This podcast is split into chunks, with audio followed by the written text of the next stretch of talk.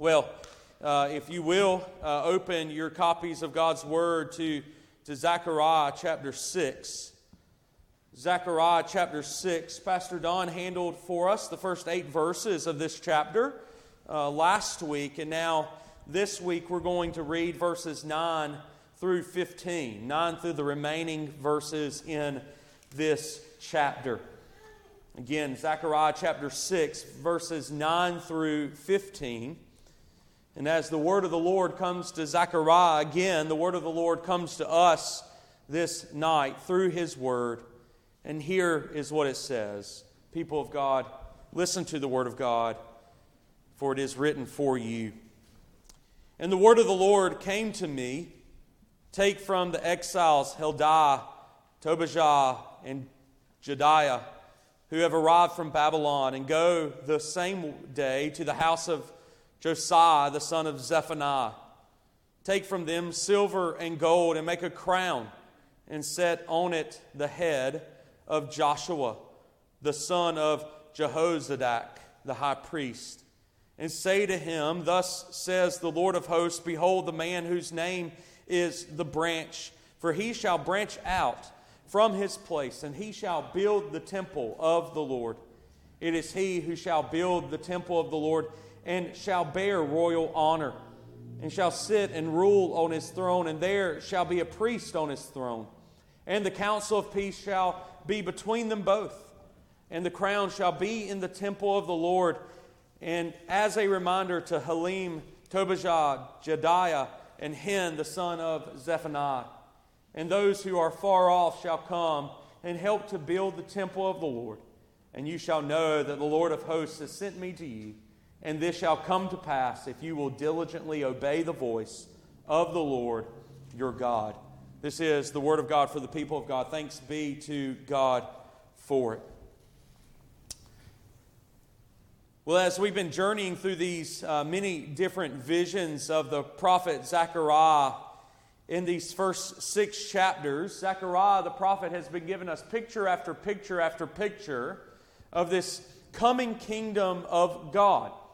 And he has told us repeatedly throughout these visions that there will be a day in which the enemies of God will come at last face to face with his justice.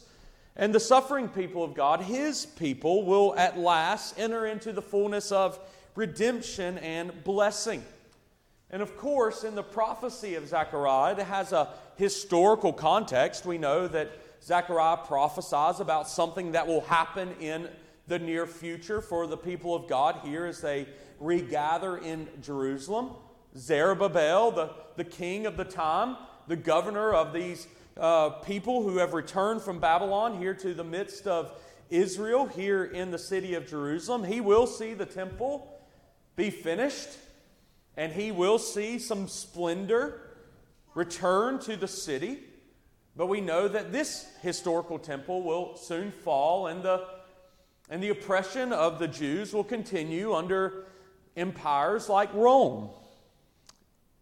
And so these visions have to point us to something much bigger, something much greater than what the historical context is explaining. And we've seen that as we've journeyed through uh, these visions in Zechariah 1 through 6. We've talked about how the temple in which Zechariah is prophesying about is looking beyond the temple of Jerusalem and looking to the temple of heaven. How the people and the grandeur of the city is not just talking about the history of Jerusalem, but is actually looking towards the heavenly city that is to come, where there will be uh, the grandest of grand riches and the best of the best foods. And, and here again, we see something of that message of this coming kingdom and this coming king before us as we look at verses 9 through 15. And you have to think that as this next vision, which actually is something of a, of a drama scene, if you will, there's some commands that, that Zechariah is to go to this house and uh, crown this man, Joshua, and he's to take these returned exiles from Babylon with the names that I should have let Pastor Don read instead of me because he reads them a lot better than me. You know, all of these things are happening in a historical t- context, but there's a vision that's taking place over the top of these things. And it's, and it's so encouraging to the people of God. I mean, if we were just to put ourselves in, in the shoes of the, those, those members, those citizens of this new Jerusalem, as they have labored and they, as they have built the foundation, as they have heard these messages of encouragement and, and the goodness of God and how God will bring completion to their work, just keep laboring.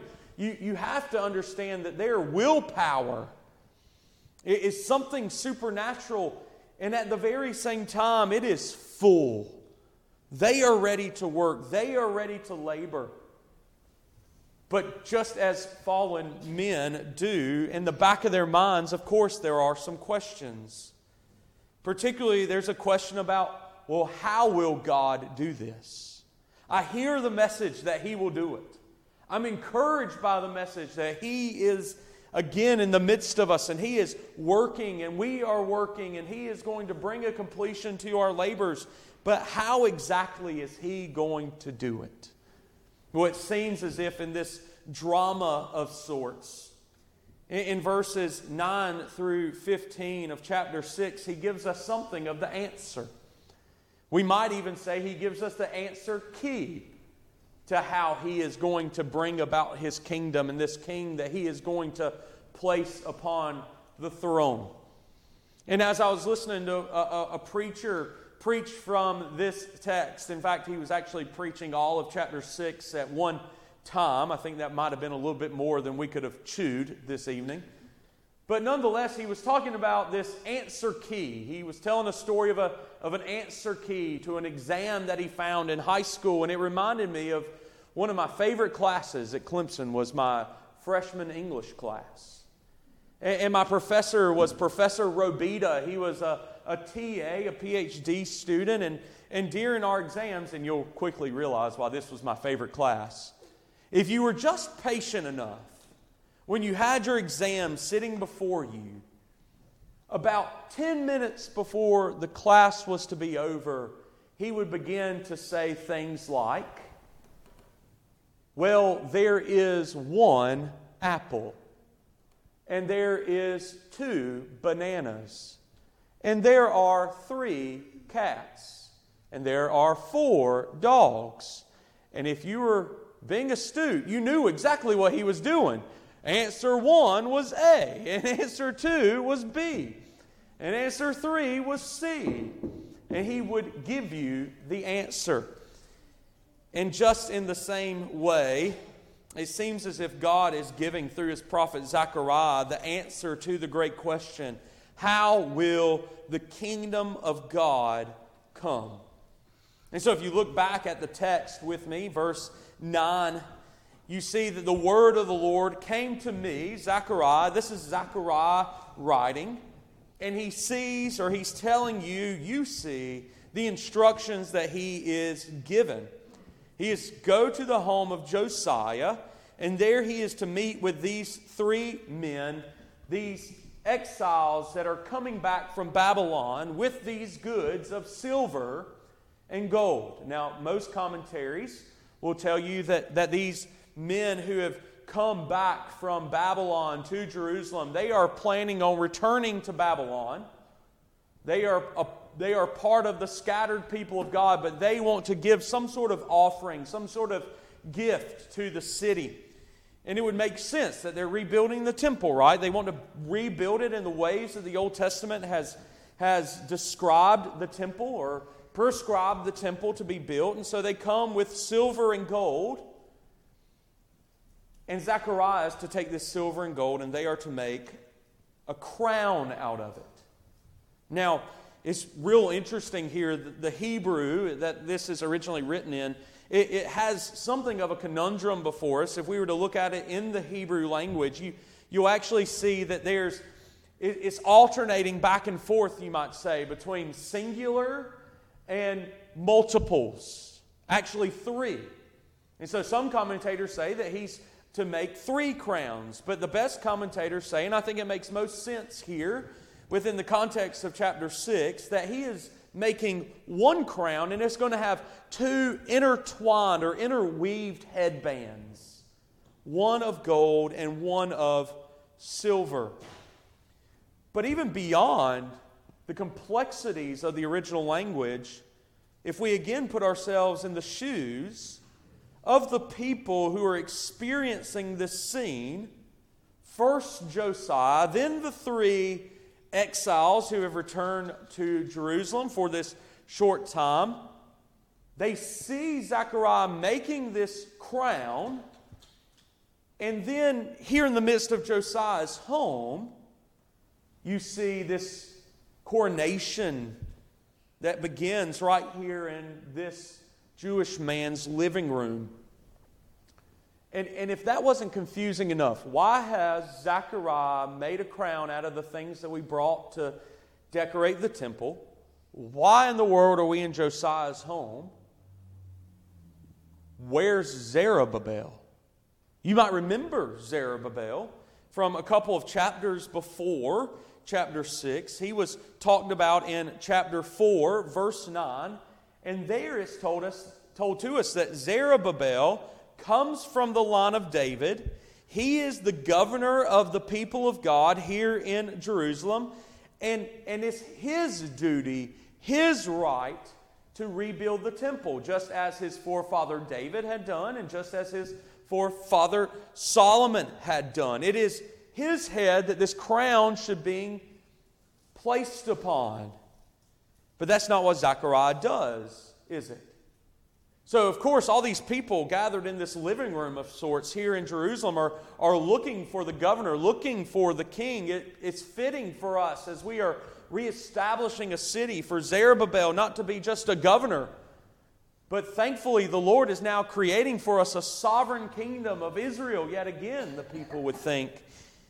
And when Zechariah takes the, the crown and he, he puts it upon the head of Joshua, the high priest who we've been introduced to before, from the, the tribe of Levi, from the lineage of Aaron, you can imagine the, the perplexed looks that exist within this scene.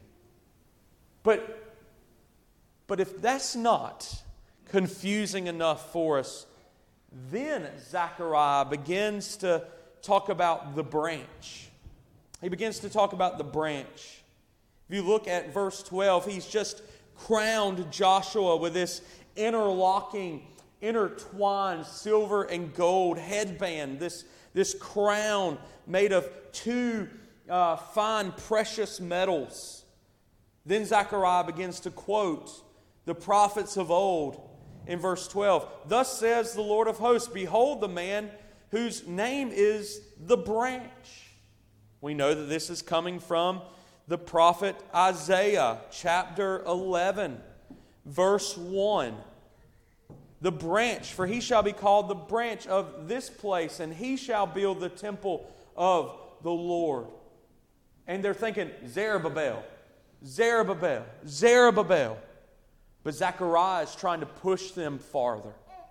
And, and, then as he continues to talk and, and recite these, these forefathers, these previous prophets of the faith, you think about Jeremiah 23.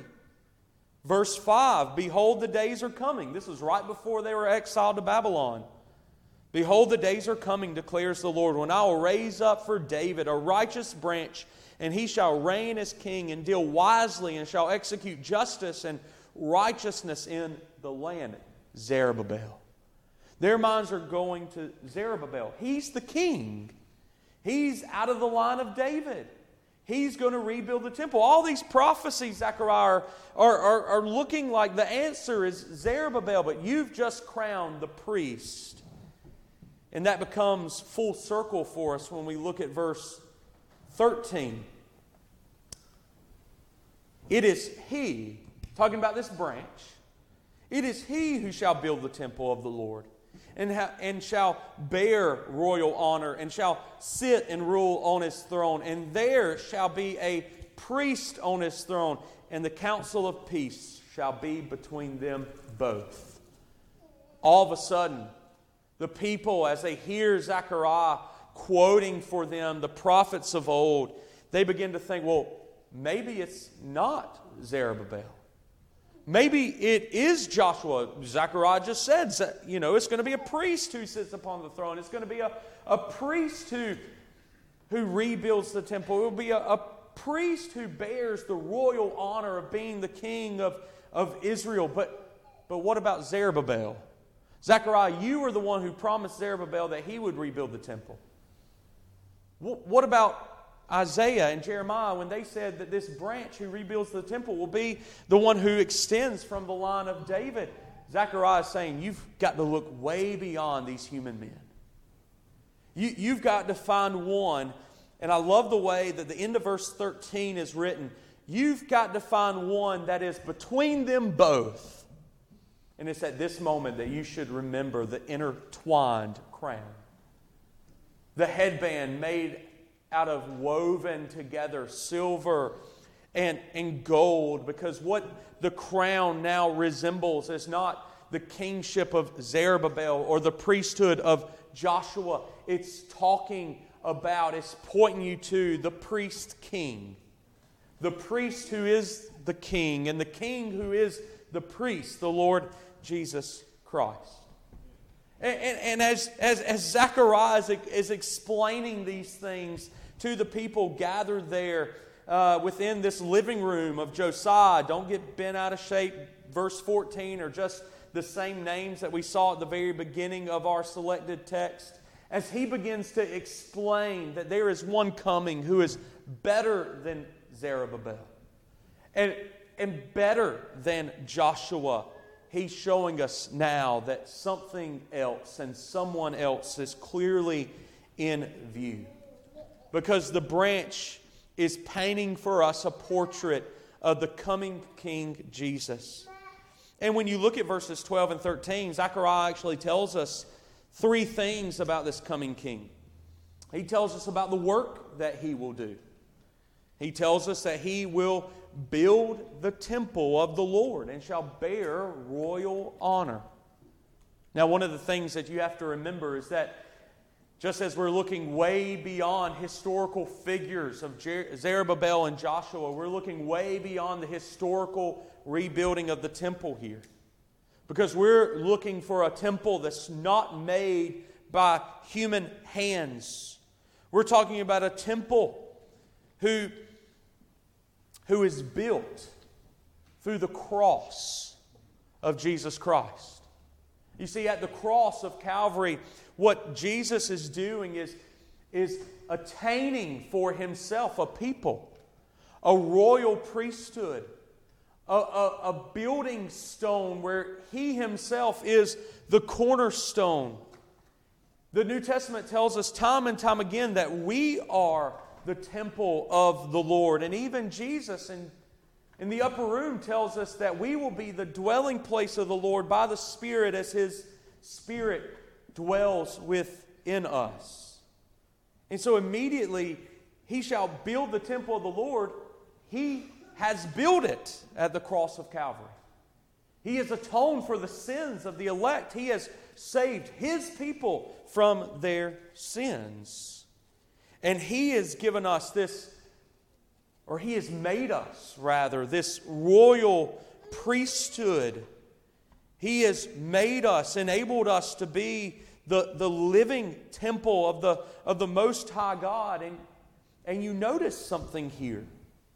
You notice something here. What, what the people want in this living room of Jos- Josiah is they want to be an independent, sovereign nation of Israel. They want to be away from Babylonian captivity. Even the people of the New Testament, they want to be away from Roman oppression. They want to be a sovereign nation yet again. It's all political in their minds, but what Zechariah is preaching here is not a king who comes with the force of arms, nor plays dirty politics to build his kingdom here on earth. No, he comes as a priest. And the reason why we confess together how Christ executes the office of a priest, look back at your bulletin. What is the first thing that the Catechism says? He builds his kingdom by laying down his life as a sacrifice to satisfy the divine justice and reconcile us to a holy God. That is how King Jesus builds his temple. That's his job. But also, here in verses 12 and, and 13, it tells us something of his dignity. It is he who shall build the temple, and he shall bear royal honor. That second part is the, the exaltation of Jesus. You, you might know this language, and we've used it before in this pulpit numerous times, but we believe in the humiliation of Jesus, how he took upon flesh. We're getting really close to Advent, aren't we? How Jesus Christ did not count equality with God something to be grasped, but he took upon himself the form of the servant in the incarnation. He lived under the law. He died a sinner's death and was buried. We call that the humiliation. But then we also believe in the exaltation. The exaltation of Jesus, that after the third day in the grave, Jesus rose from the dead because the pangs of death could not hold him.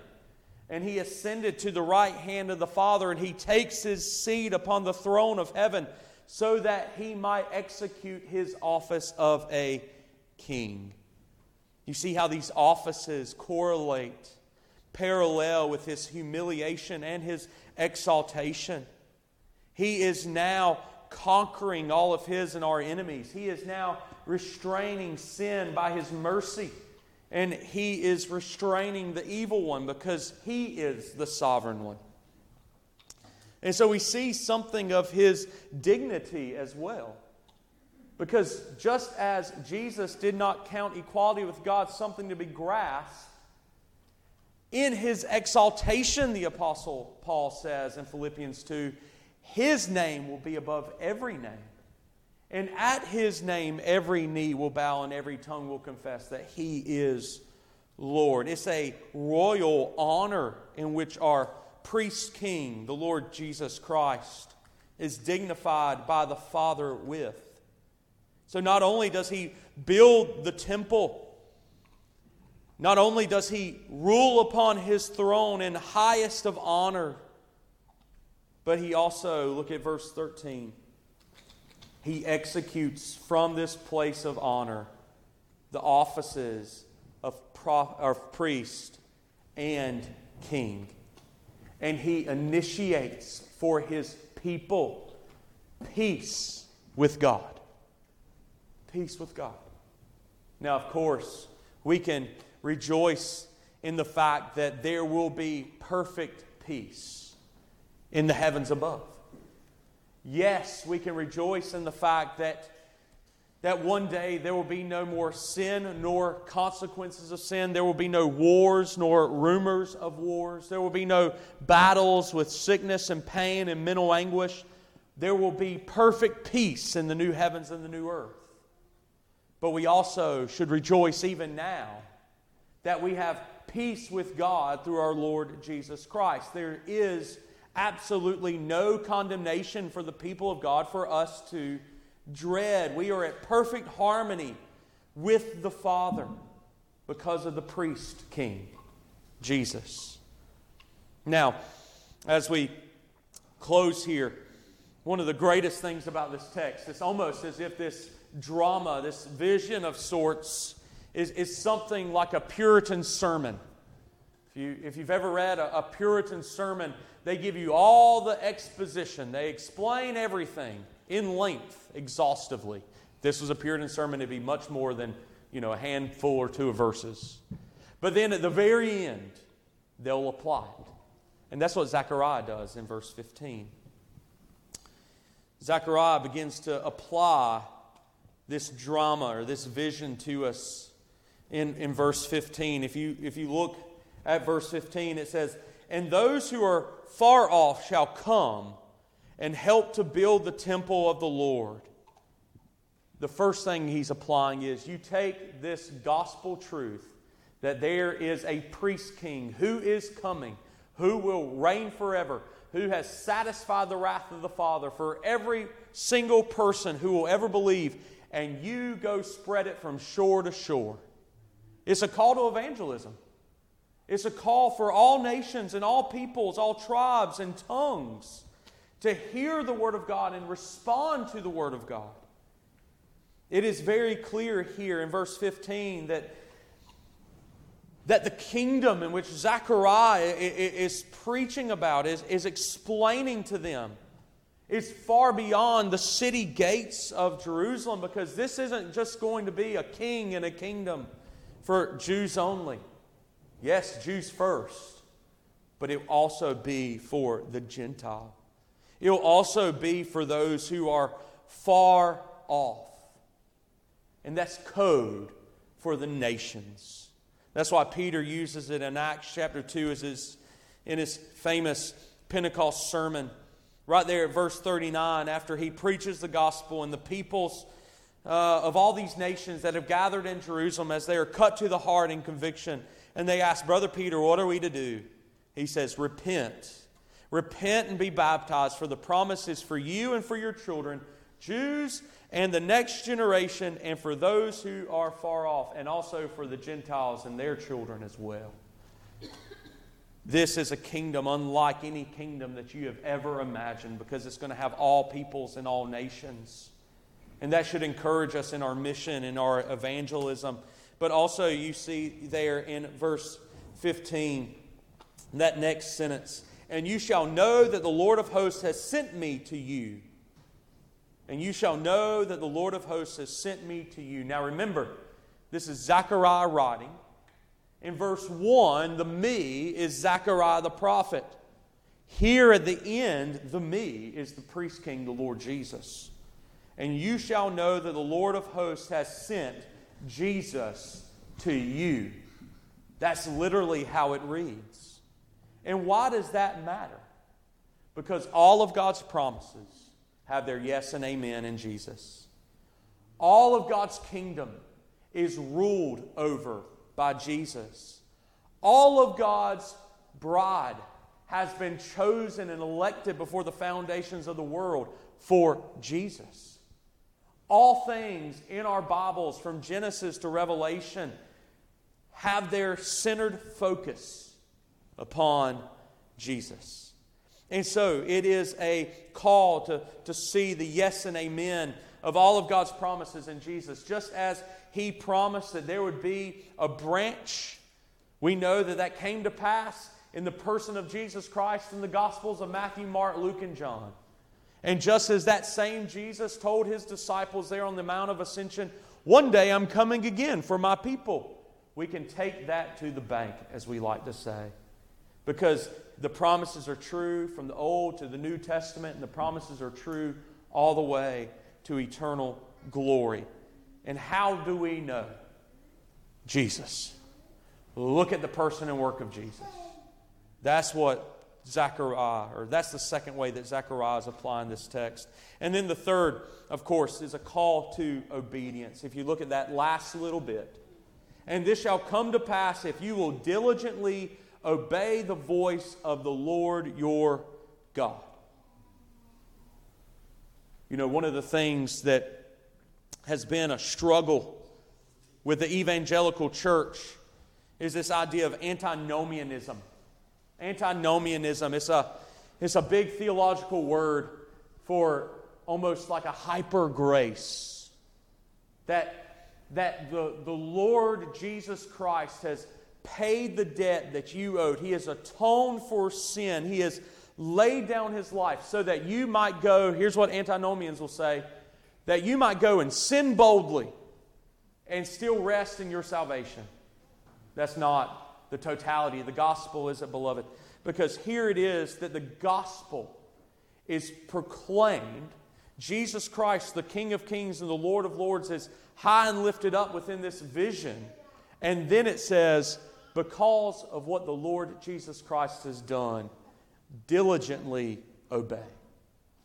Diligently obey. It's almost as if he's double underlining this word obey diligently go about doing what the Lord your God has commanded of you to do. And so, in conclusion, we kind of have to search ourselves, don't we? Are we servants that are diligently obeying the Lord? Are we servants who are diligently obeying the Lord out of a thankfulness in which we offer back to God because of the work of Christ? You think about the way in which Christ is the priest and the king, and how he executes these offices of priest and king, and you you read over those answers yet again from our shorter catechism, and you see the, the glories of what Christ has done, will do, and is even doing right now. And you think the person and the work of Christ is so high, is so lifted up, is so mind blowing. What command of His does He ask of you that you will not obey in light of all that He's done? What command would you turn your back upon, knowing what all the Lord has done, is doing, and will do for you?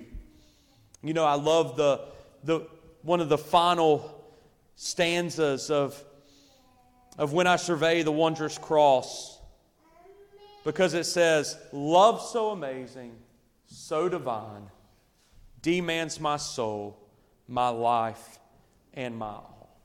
Will you pray with me? Father in heaven, uh, we do come thankful for the scriptures, and we do pray as we often pray that you would use this, your word, to, to sanctify us as believers, that you will enable us by your word to put to death sin in our heart and pursue Christ's likeness, that you would conform us and sanctify us by the truth. Your word is true.